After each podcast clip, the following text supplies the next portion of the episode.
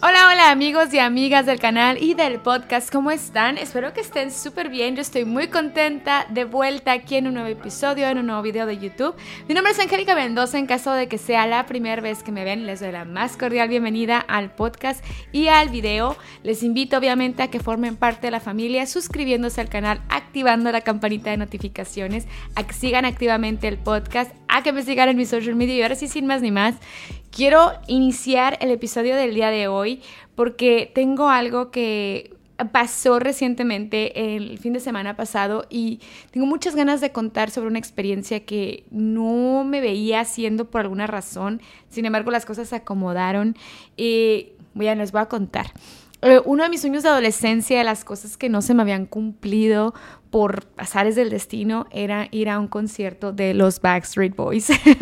Yo vengo de una ciudad en donde desgraciadamente en mis años mozos, cuando yo era jovencilla, eh, pues por alguna razón o por otra, yo creo que no era como muy atractivo para los Backstreet Boys acercarse a la zona fronteriza de El Paso, Texas o mucho menos Ciudad Juárez, Chihuahua. Entonces, pues bueno, yo niña de frontera mexicana de Ciudad Juárez, Chihuahua, pues siempre soñé con ir a un concierto de ellos, pero pues bueno, primero dejé yo el país, primero yo hice mil cosas y desgraciada o agraciadamente nunca coincidía en las locaciones en donde los Backstreet Boys de pronto daban concierto, entonces pues bueno. La semana pasada eh, dio la casualidad que los Backstreet Boys vinieron a Abu Dhabi. Yo vivo en Dubai, que es, eh, yo creo que son como 45 minutos, 50 de distancia en carro a Abu Dhabi. es muy cerquita, realmente es literal una calle que te lleva. Y pues nada, dentro de nuestro aniversario mi marido me regaló eh, los tickets. Pero pasó lo siguiente. Eh, Eduardo y yo somos eh, gente de, ir a, conciertos. Eduardo no es como muy fan de los Backstreet Boys, pero sin embargo, yo sé que por mí iría. y cuando se metió a la página de los tickets, pues nada, solamente habían dos tickets disponibles y no estaban cerca. Eran dos tickets que estaban separados y pues nada. Me dice Eduardo, fue así como, me dice, no, pues ya, no se logró el concierto. Y en eso le digo, así sin pensarlo, no lo lograste tú. O sea, yo me voy, no me importa si me voy sola, pero me voy, no me voy a quedar con ganas de ir al concierto. Para esto, esto había ocurrido antes de que yo me hiciera la intervención, la cirugía que me acabo de hacer y este y no pues no tenía nada de esto programado. Me compra el boleto Eduardo y ahí queda. Yo como que dije, bueno, eh, literalmente el concierto era un día después del aniversario de bodas de Eduardo y yo, entonces pues bueno, normalmente si tenemos la oportunidad viajamos eh, para nuestro aniversario, pero pues ahora desgraciadamente no se podía porque pues Emma está en la escuela. Eh, obviamente no la podemos estar sacando como antes, la salíamos de vacaciones, era como mucho más simple y pues nada, decidimos quedarnos aquí y cuando pasa mi cirugía como que yo tenía aquí ese el concierto, el concierto, el concierto, voy sola, voy sola, como que lo traía ahí y se me iba el pensamiento. Entonces, mm, era algo como que si ya quería asegurar el ticket, pero no estaba segura de decir si a la última me iba a rajar y a lo mejor pues no. Total, se llega la fecha y que vamos. Y aquí es en donde empieza como toda una cuestión en donde yo no me imaginaba qué iba a pasar. Les voy a contar varias cosas. Eh, cuando estaba muy chica, hubo un momento, cuando estaba como de 15 años, 14, quizás tenía como, no, quizás menos, yo creo 13, 14 años. Eh, yo no escuchaba, o sea, no sabía inglés, entonces escuchaba las canciones de los Backstreet Boys y era cuando estaba aprendiendo apenas inglés. Entonces en algún punto escuchando en radio, escuché en la Power 102 FM, que es una, una estación que suena mucho en, en Ciudad Fronteriza, en El Paso, Texas y Ciudad Juárez, Chihuahua, y hablaban sobre un concierto de los Backstreet Boys, un show de los Backstreet Boys. Entonces yo recuerdo que yo escuché eso y yo tenía una amiga súper querida en la secundaria, Ceci, que ya no he sabido de ella porque pues ya nos perdimos la pista, pero bueno, Ceci era ultra fan, enamoradísima ella de Nick Carter y yo enamoradísima de Brian Littrell. Eh, dijimos, vamos y nada, nos programamos, pensábamos que era un concierto, cuál era nuestra más grande desilusión, que era un show de losers, lásers con las canciones de los Backstreet Boys. Entonces nunca se nos hizo. Curiosamente, em, yo no lloré ni nada, o sea, como que no era, no, no estoy como eh, emocional en ese sentido. Entonces, mi amiga sí. Curiosamente, ahora que iba al concierto, eh, cuando iba rumbo al lugar, eh, sí iba pensando como, bueno, cuáles son las cuestiones por las cuales eh, de pronto me toca experimentar esto sin nadie con quien compartirlo. Y venían a mi cabeza a lo mejor ideas, porque esto ya va muy casado a mi forma de ser, a la forma en la que mi cabeza razona la información, en donde yo me, me ponía constantemente en escenarios en que era una experiencia que yo tenía, no por el hecho significativo de ir a ver a una banda de, una de canciones que a mí me gustan, una banda de adolescencia, sino una cuestión mucho más ligada a algo que me iba a enriquecer a mí, el exponerme a una situación sola, una situación que de alguna forma puede llegar a ser un poco intimidante. Em, y aquí es en donde nos vamos a entrar en el tema, lo que es hacer cosas por tu propia cuenta. Eh, en la adultez y sobre todo cuando eres una persona casada, yo creo que esto a lo mejor no sé qué tanto le sirve a la gente soltera, yo creo que depende mucho de la persona, pero cuando ya eres una persona casada, una persona que tienes tu familia y que de pronto ya no te ves de forma tan individualizada, sino en puntos muy, muy específicos a lo mejor de tu día, es a lo mejor un músculo que ya no se trabaja con esa, eh, con esa eh, constancia que cuando a lo mejor estás todavía por tu cuenta. Aún así, yo creo que cuando estamos todavía solos también de pronto nos cuesta mucho trabajo emprender ciertas actividades por nuestra propia cuenta. Eh, hay personas que de pronto les cuesta trabajo viajar solos, ir al cine solos, ir a comer. Em, y hasta de compras, hay personas que, y vamos a traducir esto a lo más, más, eh, a lo mejor eh, primitivo del humano. Por ejemplo, las mujeres tenemos la tendencia de ir al, baño en grupitos. y es curioso porque nos gusta la compañía, nos gusta el voltear y tener a una persona con la cual apoyarnos para determinada actividad. Entonces, cuando te expones eh, activamente, a una situación en donde no tienes con quién apoyarte, de conocido, ojo, porque aquí es en donde deslindo muchas cosas que salieron obviamente positivas de esto. Em, me parece un ejercicio personal muy potente porque el ahora no estoy diciendo a lo mejor vives en un lugar peligroso, a lo mejor vives en un lugar donde como mujer no vale la pena exponerte a una cuestión así nada más por la experiencia.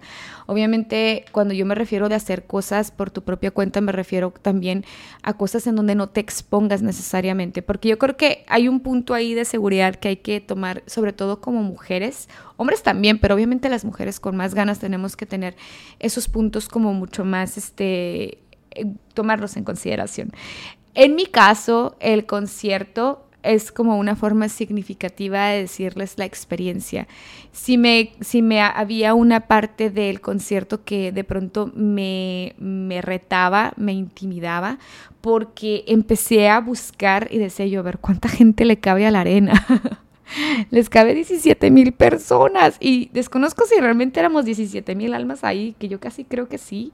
Y eh, ahí fue donde yo me imaginé, o sea, en ese tumulto de 17 mil personas y ahí es en donde inicia precisamente esa, esa contraparte, en donde la, la situación te hace pensar que es más grande que tú. Eh, fue algo que conforme iba avanzando cada paso a llegar al concierto, como que cada paso me iba reconfirmando que estaba bien, estaba segura. Yo era capaz de atravesar eso. Em, cuando llegué recuerdo que cuando ya estaba por enseñar mi ticket para entrar, de pronto me dice el de la entrada, eh, ¿tú y cuántas personas? y le digo, no, party of one, solamente vengo yo.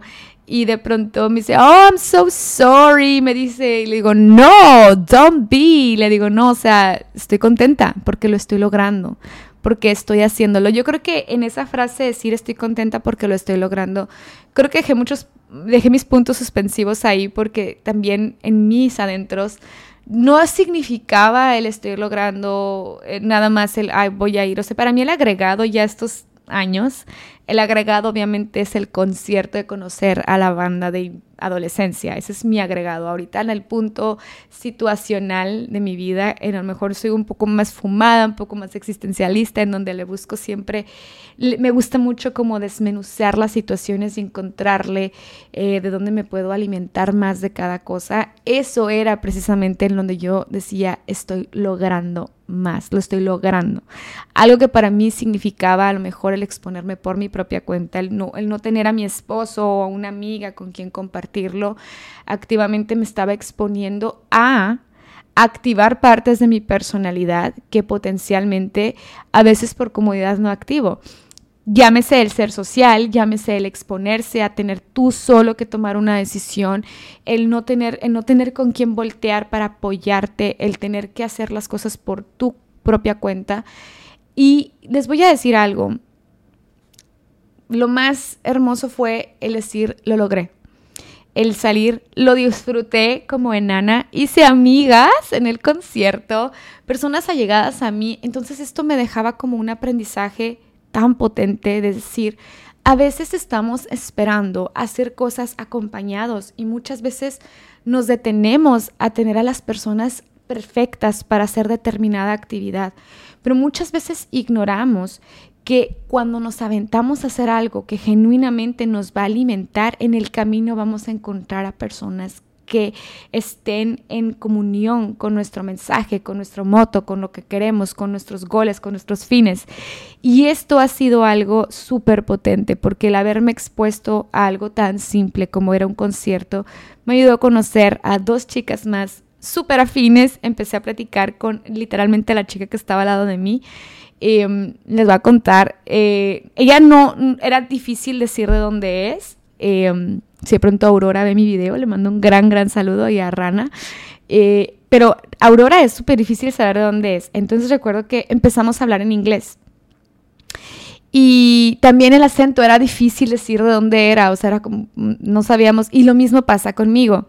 Entonces, cuando me dice algo, no recuerdo qué, y empezamos a platicar, de pronto salió que ella es de Panamá y de, yo, ah, entonces hablas español, entonces, este, y ya empezamos a hablar español y de pronto empezó a contarme hasta que yo me hice la misma cirugía que tú te acabas de hacer, entonces de pronto ahí es en donde dices tú, wow, o sea, qué, qué bonito es ir muchas veces a lo desconocido con la plena seguridad de que vas a activar las herramientas que ya traes en ti, a las cuales muchas veces tendemos a ignorar o tendemos a, menospreciar. Y esas herramientas a menudo son las herramientas que nos llevan a otro nivel de experiencia.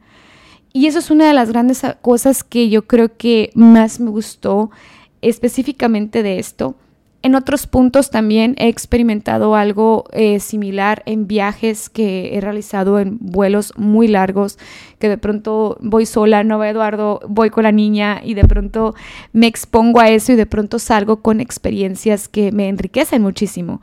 Y a menudo pasa que las personas tendemos a no exponernos a situaciones en donde nos sacan de ese confort, porque el confort es cómodo, es lo que nos es lo que nos ata, lo que podemos manejar. Cuando sales a necesitar manejar algo distinto, en donde te obliga a activar partes de ti que te sacan de la situación, ahí es en donde la apuesta se eleva, en donde la cosa se pone mucho más interesante.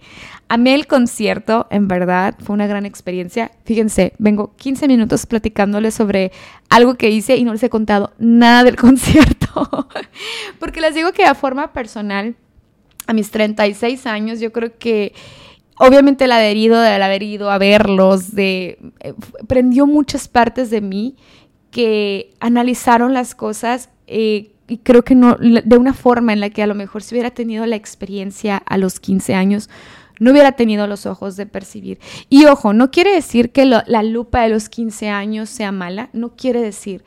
El tiempo es perfecto cuando tiene y está destinado a suceder. Em, otra cosa que ya empecé yo a analizar, obviamente ya con los ojos de una mujer casada, con los ojos de una mujer ya, ya grande, déjenlo ahí. Eh, era, por ejemplo, empecé a analizarlos a ellos como músicos, como cantantes, como entretenedores, entertainers, entretenedores. No sé si se dice entretenedores, ahí me disculpan si no se dice así, pero bueno. Continúo. Empecé a analizar la situación bajo otra lupa y eso me encantó, me encantó en verdad el poder y sobre todo también en el otro lado el haber ido sola también me ayudó a no tener ni un bias de nada. O sea, no estaba yo con el criterio de alguien más. Era realmente, era solamente mi criterio, mi perspectiva, mi, todo. Em, fue algo que yo de verdad disfruté, saboreé. Me encanta el haberme expuesto a una cosa que de pronto era... Eh, intimidante, pero sin embargo, les digo, no se va uno mal de experiencias así cuando las hacemos pues, sabiendo que vamos a estar seguros. Yo creo que eso es algo súper importante que mencionar porque tampoco les diría así como, oigan, sí, expónganse y esto. No, no, no, no. Yo estoy muy consciente que yo hice esto en Abu Dhabi, que es absurdamente seguro.